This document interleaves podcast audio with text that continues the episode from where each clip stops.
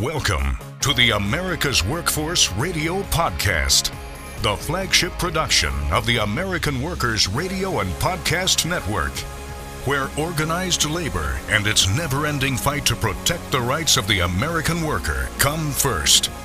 Now, presented by LIUNA, Laborers International Union of North America.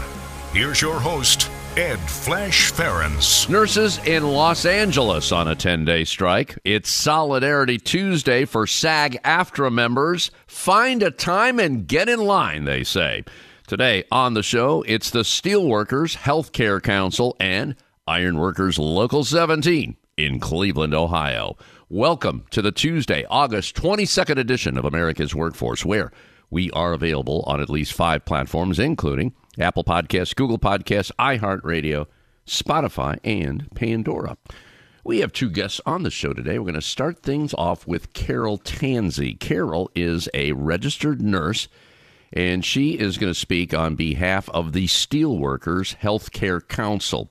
The Steelworkers, and I've said this a number of times on the show, they started this council some years ago, and they have about 50,000 plus members. And if you go on the national website, usw.org, they had a very intense conference last month.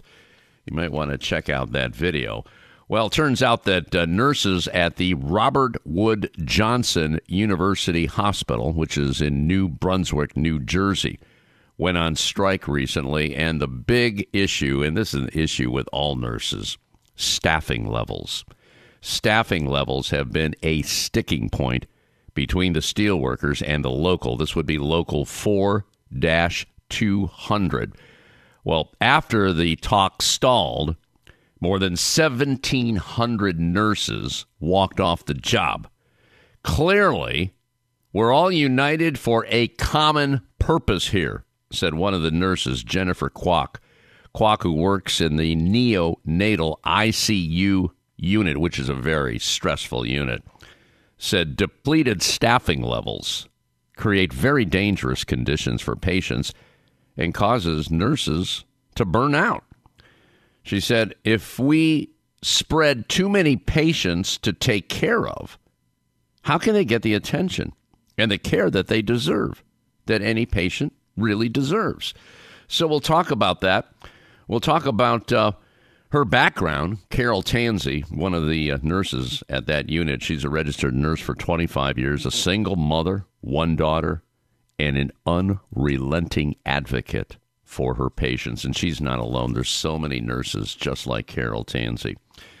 So we'll talk about uh, healthcare staffing with her, and then we're going to check in with Rich Jordan. Rich is business manager of Ironworkers Local 17, which is based in uh, close to downtown Cleveland, Ohio, iw17.org, and they're part of the Great Lakes District Council that does the organizing for the ironworkers in the Great Lakes states. We're talking about locals 3, 17, 25, 55, 207, 549, 550, and then there's the Shopman's local 831 and 851. Rich is going to talk about the workload, and there's plenty of work, especially with the uh, giant Sherwin Williams project going up in uh, downtown Cleveland. But what a storied history for this local. Cleveland, Cleveland, Ohio is one of the six cities represented in the first convention on February 4th of 1896 to organize the International Association of bridge and structural ironworkers. Now, at that time, delegates from Cleveland reported that their estimated membership was about 350. Well, Local 17 was one of the original locals. However, circumstances delayed its charter until April 27th, 1901. So that's the official start of Local 17, which today has jurisdiction over 10 counties in northern Ohio. That includes Cuyahoga, Ashtabula, Erie, Geauga, Huron, Lake, Medina, Portage, Summit, and Lorain. And they've got a pretty good uh, relationship with the contractors. We'll talk about the apprenticeship programs and what they see for the future of ironworkers in northern Ohio. IW17.org is their website. Now, a brief look into the world of labor brought to you by the good folks at Boyd Watterson Asset Management. You can find more at boydwatterson.com. Well, last Friday, Nurses at a Los Angeles hospital started a 10 day strike. The nurses are accusing the hospital's management of failing to address short staffing, broken and substandard equipment, and inadequate protections from attacks by patients. That's a lot. That's a lot. Members of the service employees 121RN, the union that represents the nurses, said that the substandard pay and working conditions have led to high turnover and chronic shortages. The union's executive director said in a statement that these shortages have affected patient care and that the hospital is not complying with state staffing re- requirements. Now, in response, the hospital said it does a daily assessment of its staffing needs and that it has never been penalized by the state for being out of compliance. In addition to staffing shortages, union members have reported inadequate equipment and unsafe conditions. One nurse reported that when she was performing a blood transfusion, she had to improvise tubing to complete the transfusion because the appropriate tubing was not available. I don't even want to hear any more about what's going there. That's ridiculous. Absolutely ridiculous. Today is Solidarity Day for members of SAG AFTRA, Screen Actors Guild, American Federation of TV Radio Artists, who have been on strike against the Hollywood TV and movie producers for a number of weeks now. And their uh, their slogan is "Find a time and get in line." If there's a picket going on in your area, no matter who's picketing, join in. Join in, especially if you have a SAG AFTRA T-shirt. The picket line is where we show employers in the community that our solidarity and resolve is very, very strong. Your presence makes all the difference. It's critical that you show up. No one will strike for you. And a large turnout lets employers know that we will not be ignored. Plus, it's a great chance to build camaraderie with your fellow members. So if you see a SAG AFTRA picket line today, join in. Abigail Disney, now there's a name she has some thoughts on Bob Iger's leadership of her family's company. She is not happy with her family. I mean, I've read a couple of stories about Abigail. She is a 63 year old film producer who is the grandniece of Walt Disney. And she addressed Disney's CEO Bob Iger's controversial remarks about the ongoing strikes in Hollywood. I don't think he really appreciated how the climate, emotional climate of this country changed during the pandemic. Now, Iger stepped down as Disney CEO. This was in February of 2020 after 15 years at the helm, but he signed on as executive chairman until December 2021 when he retired. Then he returned as CEO in November of last year. Disney told Fortune magazine, I think some of the things he said might not have been considered remarkable in 2020 or in 2019. I think he was just talking the way a CEO normally talks, but we've reached a saturation point. And so all of a sudden, he stepped into it and just didn't appreciate it at all. He's normally very careful. Iger sparked uproar back in July when he said members of the Writers Guild of America and SAG AFTRA the actors union, who are on strike, were not realistic in their expectations. He said there's a level of expectation that they have that is just not realistic, and they're adding to the set of the challenges that this business is already facing. Well, he was swiftly called out for those remarks. His contract in November lists his salary base at $1 million with the potential for a bonus equal to 100% of that salary, plus 25 million in Disney equity for the total of 27 million dollars. Now, an amendment in July increased the bonus potential to 500% of his base salary, further raising his earning potential to around $31 million. Now, get this. The median pay for Disney employees last year, $54,256. SAG AFTRA president Fran Drescher later called Iger's comments terribly repugnant and out of touch, positively tone deaf. She told Variety magazine, if I were that company, I would lock him behind doors and never let him talk to anybody about this because it's so obvious that he has no clue as to what's really happening on the ground with hardworking people that don't make anywhere near the salary that he's making. Abigail Disney said of Iger's remarks at the time, You can only call your workers and partners unrealistic if you cannot see beyond the confines of the very narrow and morally bankrupt business ideology that has set your company on this long track toward exploitation and injustice. That's the grandniece of Walt Disney speaking about the CEO of Disney. Not happy with the strikers. All right, we're going to take a quick break. When we come back, we're going to check in with the Steelworkers Healthcare Council. Back in a few minutes. This is America's Workforce.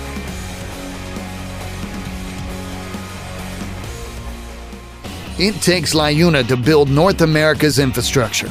From roads and bridges to schools and skyscrapers, the men and women of LiUNA, the Laborers International Union of North America, build the projects we depend on. From constructing the Freedom Tower on the site of the former World Trade Center to untangling Washington, D.C.'s congested interstate, LiUNA members do the work that matters. Find out what it takes to be built by LiUNA at liuna.org.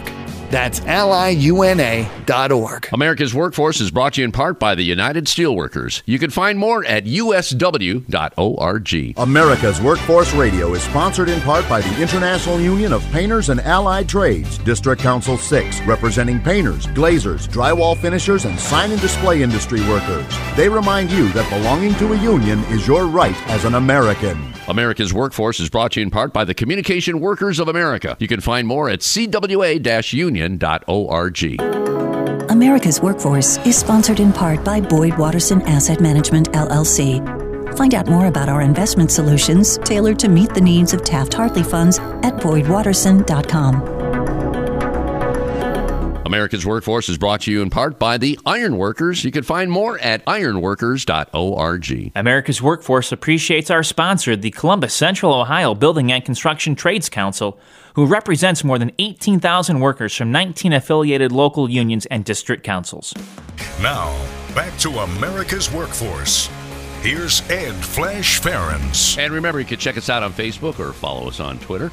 That would be AWF Union Podcast. Speaking of Twitter, Elon Musk acknowledged over the weekend that the site formerly known as Twitter, which he renamed to X, may fail.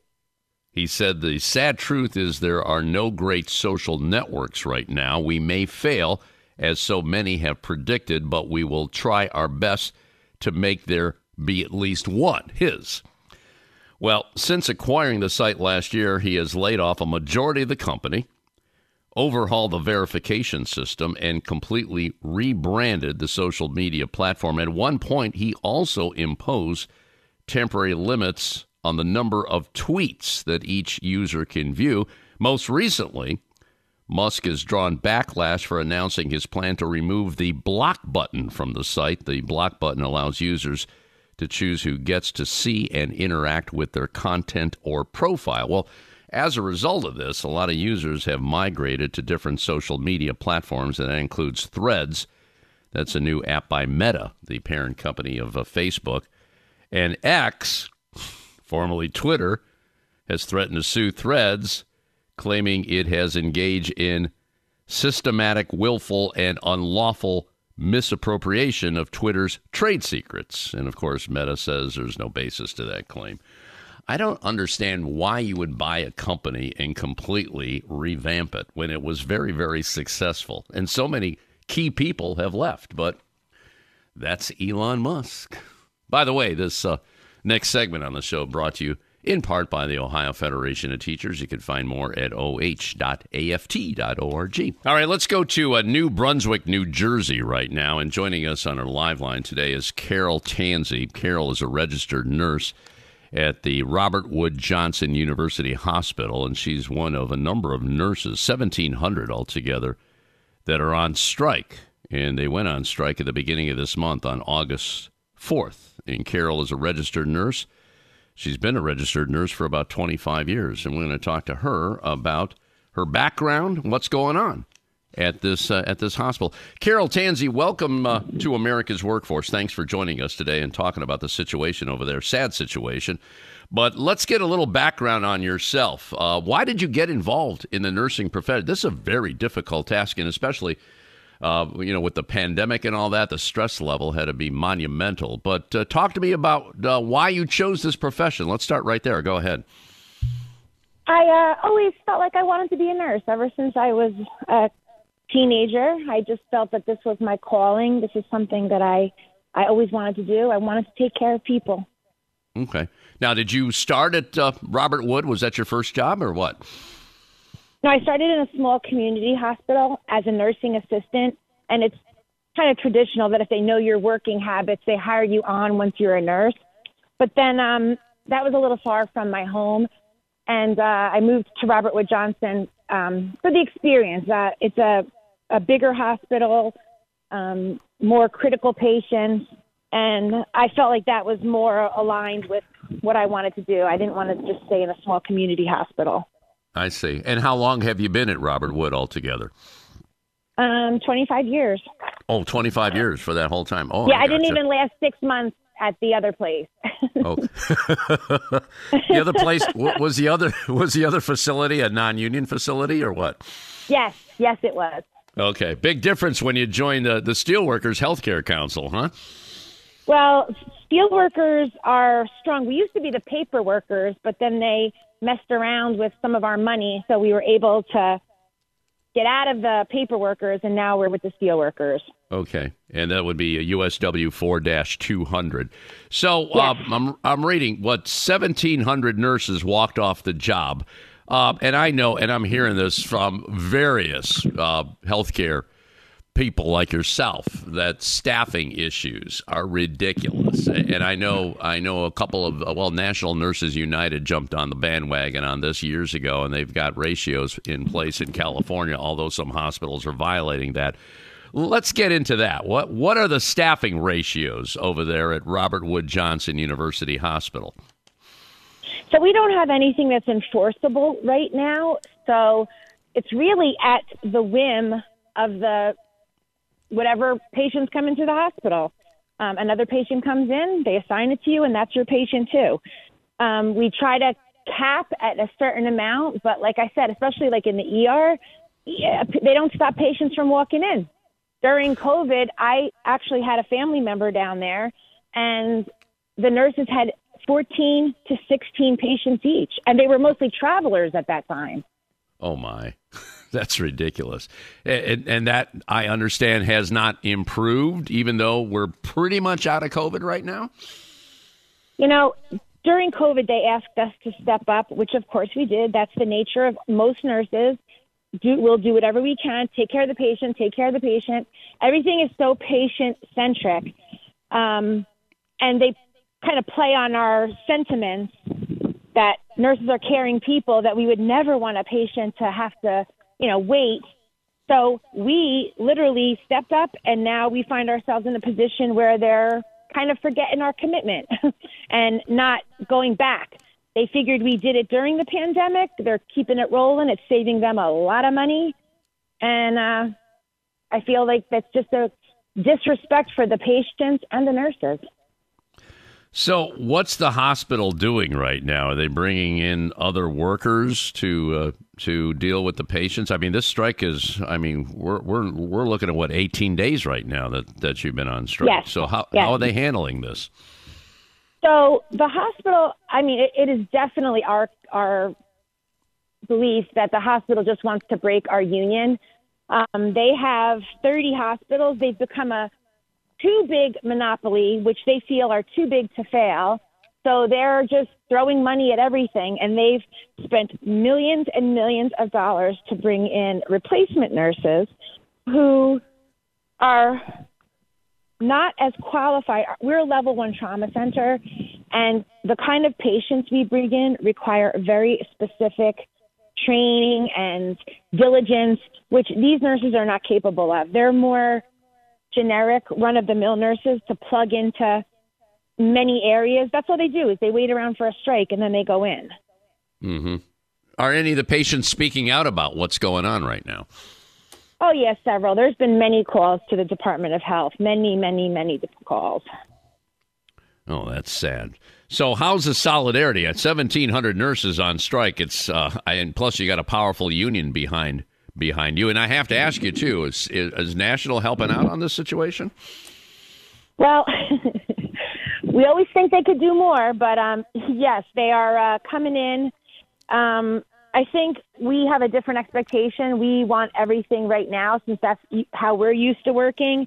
And I right. guess they're used to working with a longer strike, playing for the long game. But you know, we're we're we're working it out. We're we're working it out. Okay, let, let's talk about uh, negotiations. Um, you you have a contract, right? Uh, and, and uh, no, we were done in thir- the thirtieth. Our contract was up on the thirtieth of June. Okay, okay. How many negotiations have there been during the, the last couple of months to to uh, to come up with a new contract? Well, they just met last Wednesday, and as our union leaders have said, it's a joke. They're they're not willing to negotiate with us. They're not trying to get a contract. Their goal is to break the union.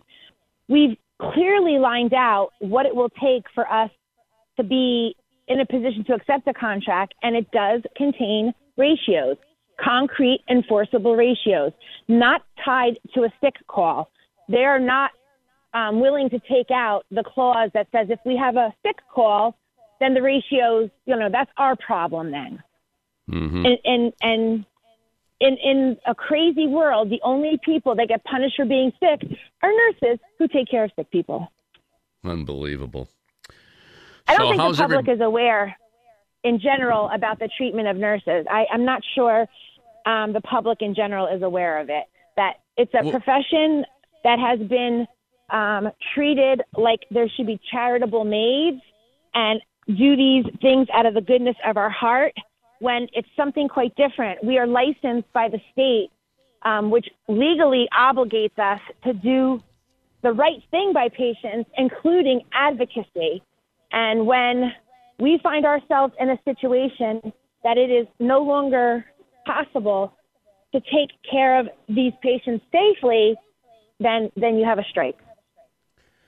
Carol, this is your opportunity to tell the public about how you really feel. I'm glad you started on that. I want you to, you know, let it all hang out here. I mean, that's what America's workforce is all about. Because, you know, you were appreciated. You were the heroes, and now you're the zeros after the pandemic, and I get that. That's that's why you're on the show over here. So, um, explain to. I mean, you picked it up. I want to hear more uh, about how bad the situation is, and on top of it, we need nurses. There's a lot of nurses leaving the profession. I can only assume that nurses have pretty much fed up and left Robert Wood Johnson. Has has that happened there? Of course it has. Of course it has. And the real problem is so many layers that the hospital isn't considering any of those. First, um, once you get to a certain age and you just you're you're you I come to work with my heart and my brain, right? Like you can't do this job if you don't care about patients and giving them the best experience. They deserve it and they expect it. So, starting at that point to ask me to keep coming in and never listening to our needs, our concerns. After a certain amount of years, you're, you're going to go to a doctor's office. You're going to say, mm-hmm. What am I hanging around this for when I have another option? So people leave. The stress is definitely too much to to continue at that rate. It's just it's just not physically, mentally possible. When you're so ethical and moral, you don't even want to be part of a machine that operates so unethically and puts profits before patients. We we don't fundamentally react in that way. So you don't long you, don't, you no longer want to associate yourself with it. That's created a huge problem in the training of nurses. So nurses go to college, and what we're seeing particularly right now is they were in college during a pandemic where they weren't allowed to do their clinicals in the hospital. because they literally didn't understand the disease. We didn't ex- want to expose more people to it. Um, so they were at home on computers or in labs, not getting any of the true patient experience. So nursing is traditionally a profession where we have to raise the young, right? Like they have to be in the experiences with an experienced nurse in order to understand and be able to handle that. When a patient stops breathing, it's very different on paper in your classroom to a real life experience. Now, the only way you get through that is if you have a more senior nurse who unfortunately has had that experience several times to guide you through it, to give you the confidence so that when it's your turn, you're able to handle it. That is not happening because nurses are not staying long, and the ones who are staying long are burnt out. We're in charge, we have too many patients, and now they give you a new nurse, an orientee. It, it's not a good mixture. I think the real Carol Tanzi is coming out now. Carol, thank you so much for joining us on the show. We're going to continue with Carol. She is a member of the Steelworkers Local 4 200. That's the uh, Steelworkers Healthcare Council. There's about 50,000 brothers and sisters in that healthcare council. If you go to the national website to usw.org, there's a really good video on the conference they had uh, last month talking about the issues that Carol is addressing here on the show today. We'll continue with her. Rich Jordan will be joining us on behalf of Ironworkers Local 17, IW17.org in Cleveland, Ohio. Back in a few minutes. You're listening to America's Workforce with Ed Flash Ferenc. It takes LiUNA to power North America with affordable energy. The men and women of LiUNA, the Laborers International Union of North America, have the skills needed to build and maintain oil, natural gas, nuclear, solar, and wind projects that are shaping America's energy future. From new energy tech to retrofitted facilities, LiUNA members do it all. Find out what it takes to be powered by LiUNA at liuna.org.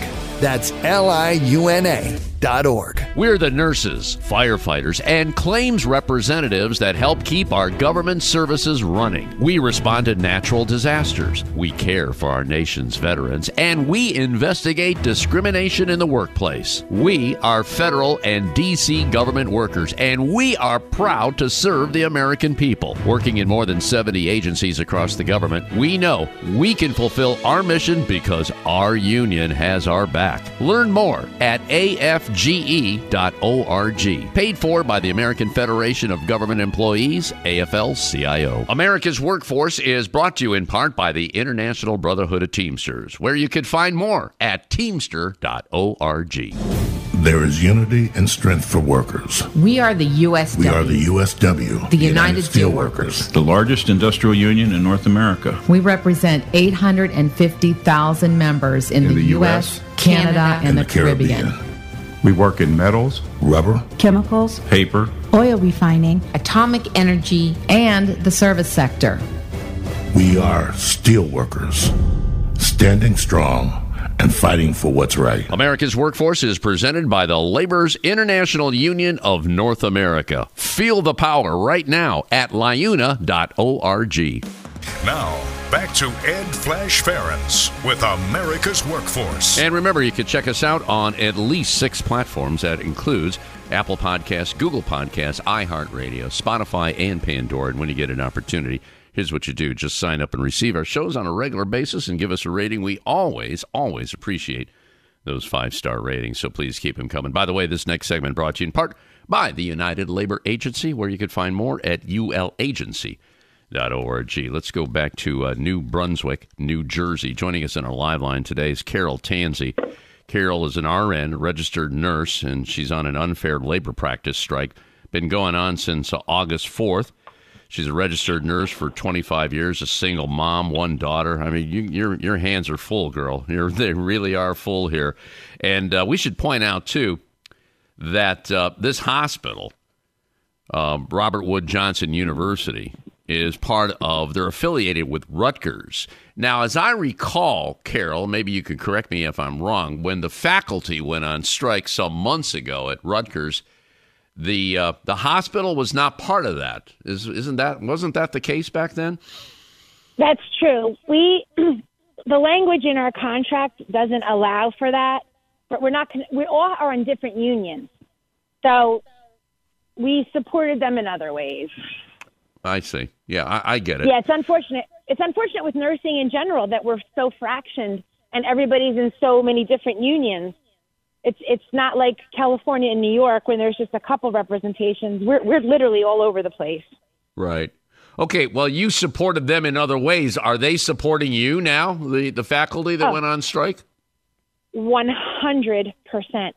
Uh, Robert Wood Johnson actually had the audacity to reach out and ask their medical students and uh, residents to come into the hospital and try to volunteer, actually, to come into the hospital on their own time um, in order to make the transition with the replacement workers more smooth.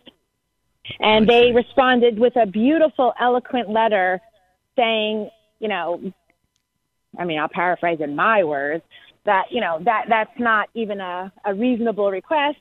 That their education, they pay a lot for their education, they're not going to volunteer their time to come, you know, uh, go against the nurses that we work so closely with.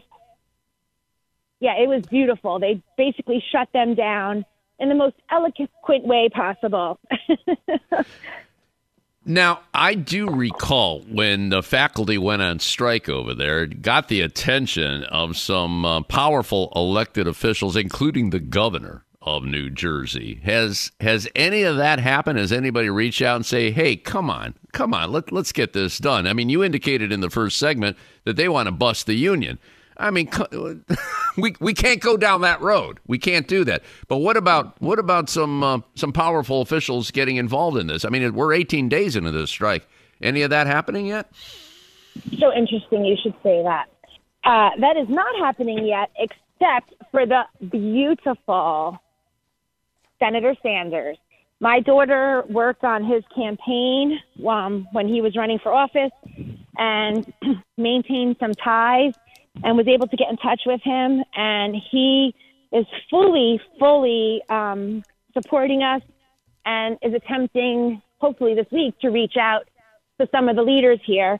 I mean, it only makes me believe they're not willing to throw their support behind us because they're afraid the rich donations that Robert Wood Johnson makes to control this area, well, actually all of New Jersey at this point, um, including media outlets.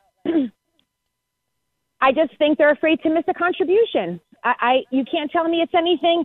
Greed goes to greed. Um, pe- people are not willing to to stand up for what's right, despite the fact that at some time they're going to need a nurse. At Yep. some time, it's going to be their their butt in the bed, and or their family members, God forbid. And not that we don't want to take care of their family. It's it's physically impossible. This is going to affect everybody. This is not a nurse issue. Mm-hmm. It's a human issue. It's it's everybody's problem. Carol, what's the administration saying? Again, you feel that they want to bust the union, but what are they saying to counter what you're trying to do on strike right now? nothing productive. They say so right now the, the, the biggest insult is that hospital is so overstaffed. They've moved patients out, so we don't have any kind of a census like we normally do. They moved patients out and then double and tripled the staff at a at an exorbitant rate of pay. And they're housing them. I mean, the the biggest joke in nursing is whenever they want to reward us, we're we don't see um, cash bonuses like the rest of the world. They want to throw us a pizza party or an ice cream party, which is insulting on its own. But the from what we understand, the replacement workers are ordering out from real restaurants. They're supplying meals to them from real like restaurants. It, it, it's just it's it's it's disgusting. The lack of respect, the the um, direct direct insults. Their their propaganda machine is going twenty four seven. Uh, YouTube videos saying how they care about their nurses. Uh, Robert Wood Johnson, they care about their nurses. You know, we're we're nurses are not people who are, you know, throw words around lightly. You know, we care because that's where our blood, sweat, and tears go to caring for patients, not millions and millions of dollars in propaganda. Carol, Uh, what about what about the media in that area? Media covered the Rutgers faculty strike. it was unbelievable what was going on. Well, that was the first strike in like 270 years. But yeah. in this case, how are they? Uh, you, you even referenced that they seem to be manipulating the media. Are they trying to suppress what's going on there? Well, I know they were able to shut it, the Channel 12 local news out of the hospital. They stopped it from coming into the hospital. They are a big sponsor of a big news uh, talk radio here, 101.5. They're a sponsor of uh, New Jersey Channel 12. The studio is called the Robert Wood Johnson Studio. I mean, you tell me. yeah, yeah, yeah. They're paying money to keep them shut up. it's, it's unbelievable to me. I, I, thought we were in North Korea when they were shutting Channel 12 off. I, I was fascinated by it. Yeah, since they've got sponsorship there, obviously the media feels a bit reserved if they're going to really get into what you're saying on this show. I, I mean, I, I understand it, and that's the sad part of media. It's become so corporate today. So, Carol, I'll tell you, you got our support here on America's Workforce, and I, I appreciate you, you know, coming out and speaking it. And that's what this show is all about. Tell it like it is. Tell us what's going on in the front line. Like I said, during the pandemic, you were the heroes, and now they don't give a damn about what you're doing here. Safe staffing ratio. You know, there was another thing, too, I want to touch on um, New Jersey state license protection. Are they uh, circumventing the law? Are they are they bending a few rules over there at at uh, at Robert Wood Johnson University Hospital when it comes to uh, uh, licensing and all that stuff? I'm not sure about that, but I know based on nurses are mostly female. Um, they they literally are preying, in my opinion, preying on a group of people who don't know how to put themselves first we we literally don't know how to put ourselves first. We're always doing something for someone else at the harm of ourselves. Uh, n- not sleeping, working long hours, uh, bringing a food dish for the family that that didn't uh, that had a death. Like literally, nurses are just perpetual caregivers, and I do 100% believe that if it was a mostly male-dominated uh, profession, that that I mean, cops, firefighters, they don't have to go through this. they do not have to go through what we're going through. Uh, you, you can't tell me they do. yeah, I hear you. oh, Carol, you're awesome. I really thank you for uh, coming on this show. you know, okay, you who doesn't think I'm awesome? The administration. uh, I'm sure of that. okay, I have I have one more question for you. You've been doing okay. this for 25 years. You got in there because you care for people. I mean, that you, I could tell your heart and soul is in this profession. Do you think at this point, because of what's going on right now, that you're going to give in, say, "Hey, I got to move on to another profession because of the way you're being treated"? Has that crossed your mind? Leaving the bedside is always on my mind. Literally, it's always on my mind. Leaving the bedside for the physical toll, like your back, your, you know, the, the physical toll, the emotional toll once you get to be a person of my age, you say, "What the, What do I need this for?" You just, yeah. It just starts to make sense that when it has this much of a hold on you and you're not getting any satisfaction, I, I will. If I do step away, I will miss my patients and their families. I'm in the pediatric recovery room, and I know I have an ability to make an impact on those families. In a very short time, it's our responsibility to get these strangers to to trust us to take care of their family members and we do it like over and over and over and over and over again. Like i i know what is required for this job. We've invited administrators time after time. Walk a day with us. Walk a day with us and see what we do. You're making decisions and you have no idea what we do. No idea. And they they always refuse. Carol Tanzi, registered nurse, member of Steelworkers Local 4 200, on strike since August 4th. One of 1,700 nurses who walked off the job on August 4th and still on strike in the uh, hospital is trying to break the union. Carol, thank you so much for uh, what you have done for this profession. I feel bad for you. I feel bad for all the other nurses there.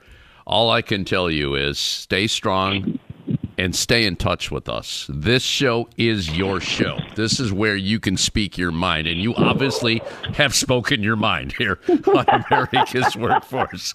So, thank you Thank for you joining noticing. us. Okay, and take care. Okay, sister. Okay, thank you so much. Thanks for shining a spotlight on this. Thank you very much. All right, we're going to take a quick break when we come back. Rich Jordan, business manager of Ironworkers Local 17 in Cleveland, Ohio. This is America's Workforce. More shows available at awfradio.com.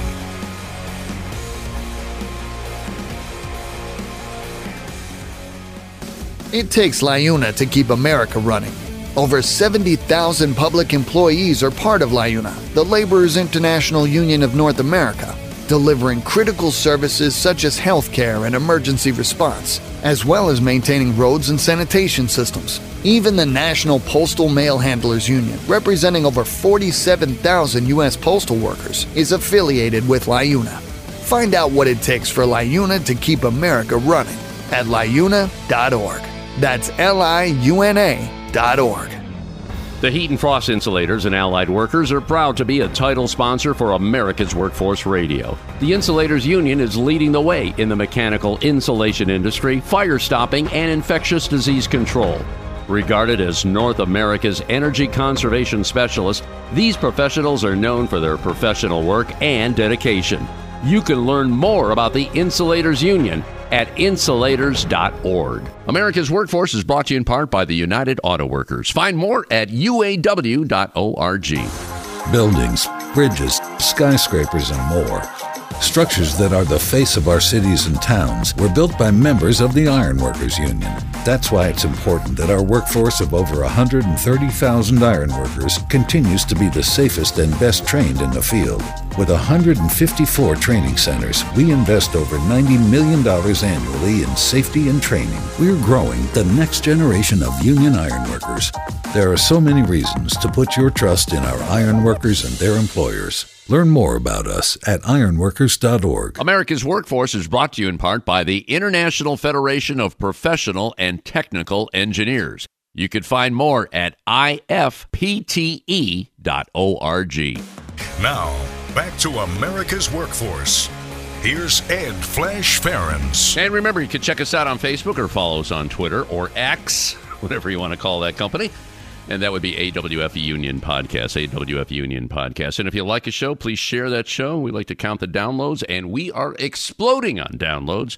America's Workforce now in the top 5% of all podcasts in the world. And I say, we broadcast in Cleveland and podcast to the world, and we do this all at Local 17, IW17.org, which is the home of America's Workforce. And joining us on our live line right now is Mr. Rich Jordan, who is the business manager of Local 17.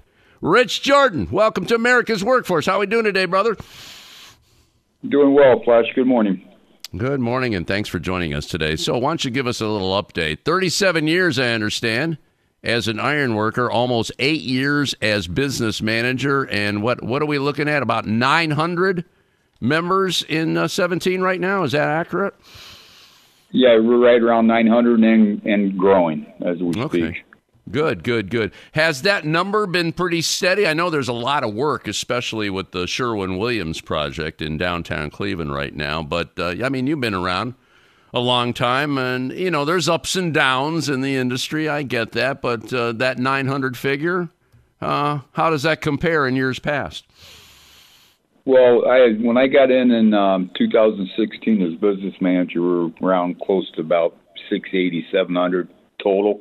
Now we've up to, like I said, around 900. So about 200 people we've grown, and Good, I like good. to get that number to about 1100 to 1200 people. That's uh, that's pretty aggressive here. What are we doing to achieve that right now, Rich?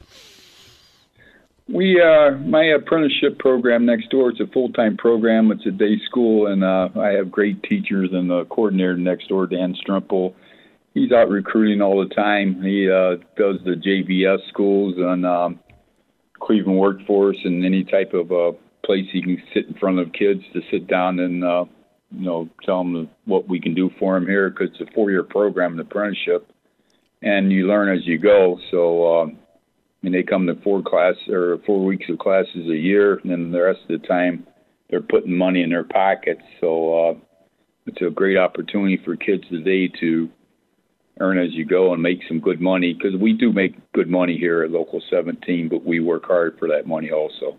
Absolutely.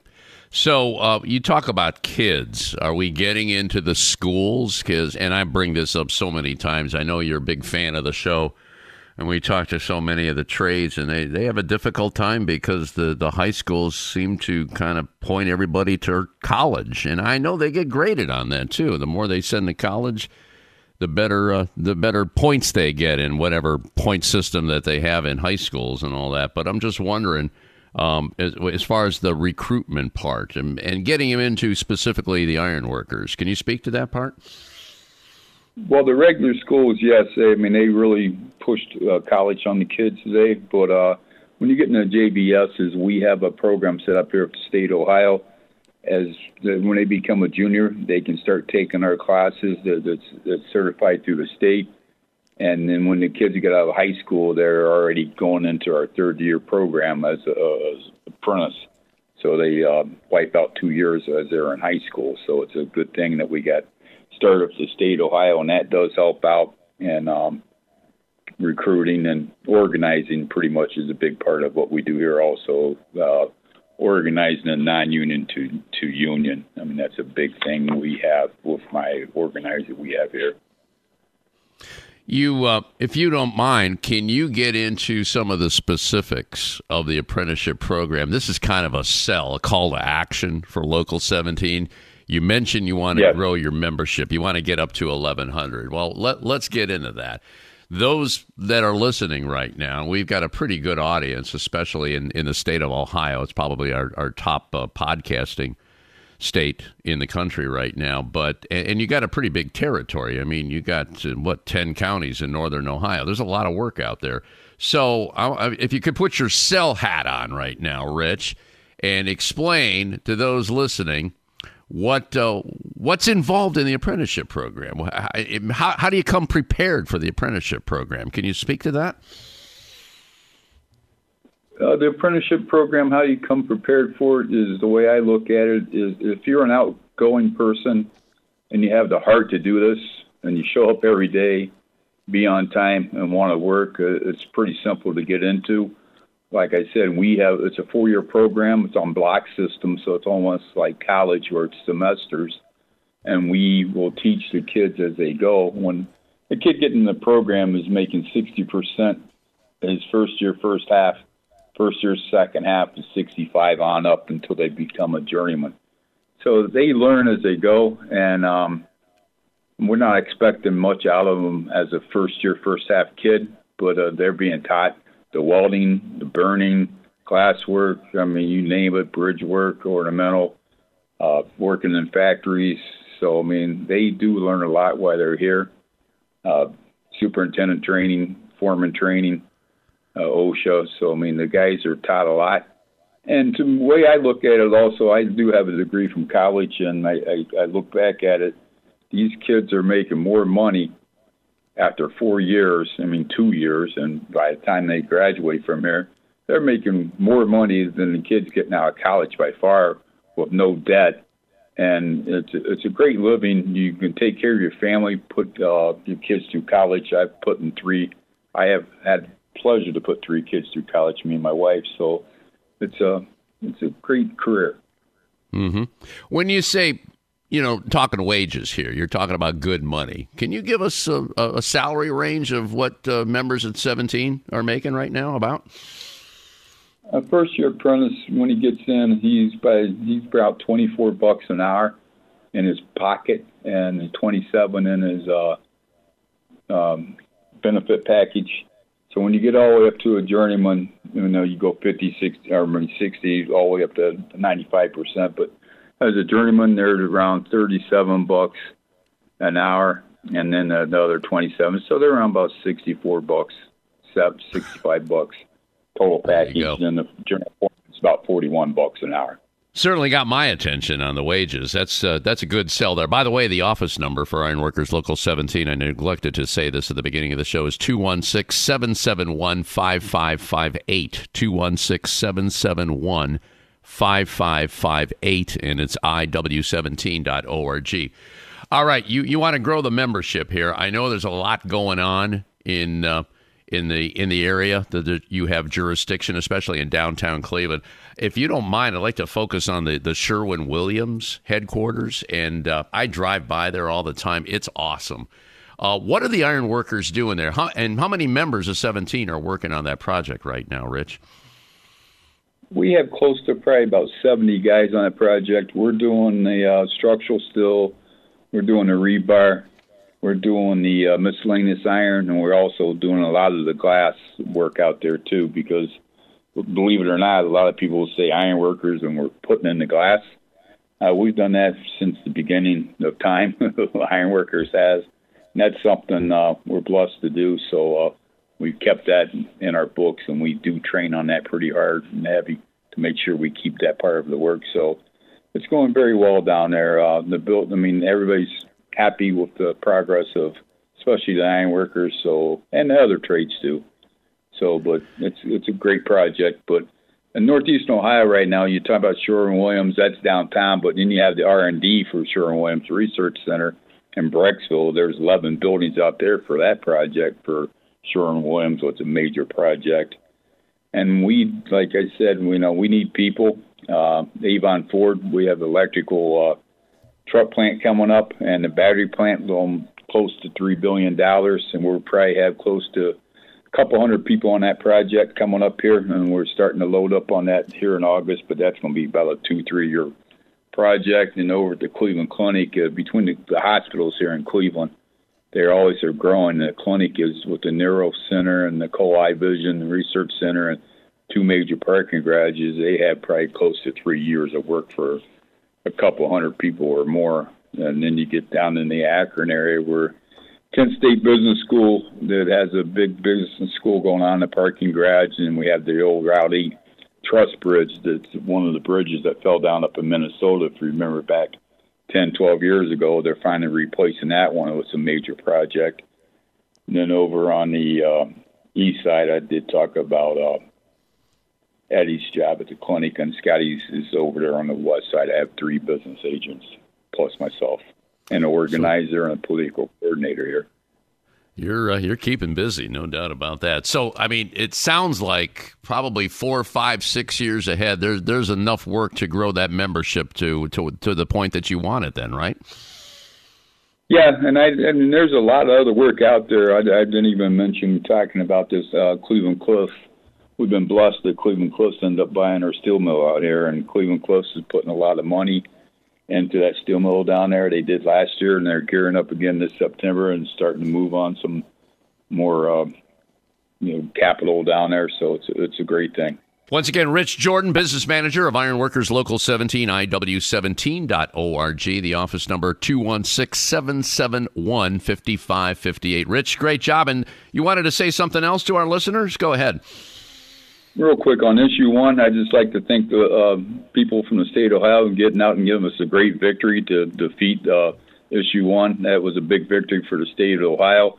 And also, uh, I'd like to thank you, Flash, for all the support you do here across the country for the labor movement and also for the city of the Cleveland area and the community effort that you give here in the uh, city of Cleveland with uh, Flashes with M- M- MS Walk team he has for over the last uh, 11 years. He's been doing that with MS, and he's raised over $200,000. So Flash is very important to our community. Flash, and I appreciate everything you do, sir. Well, Rich, thanks for the uh, kind words, and that's an issue. MS is an issue that I'm very, very passionate about. So uh, thank you very much. Rich Jordan, business manager of Ironworkers Local 17, IW17.org. That'll be it for another edition of America's Workforce. Tomorrow, Heat and Frost Insulators and the Steelworkers in West Virginia. Until then, all of you have a safe and wonderful day.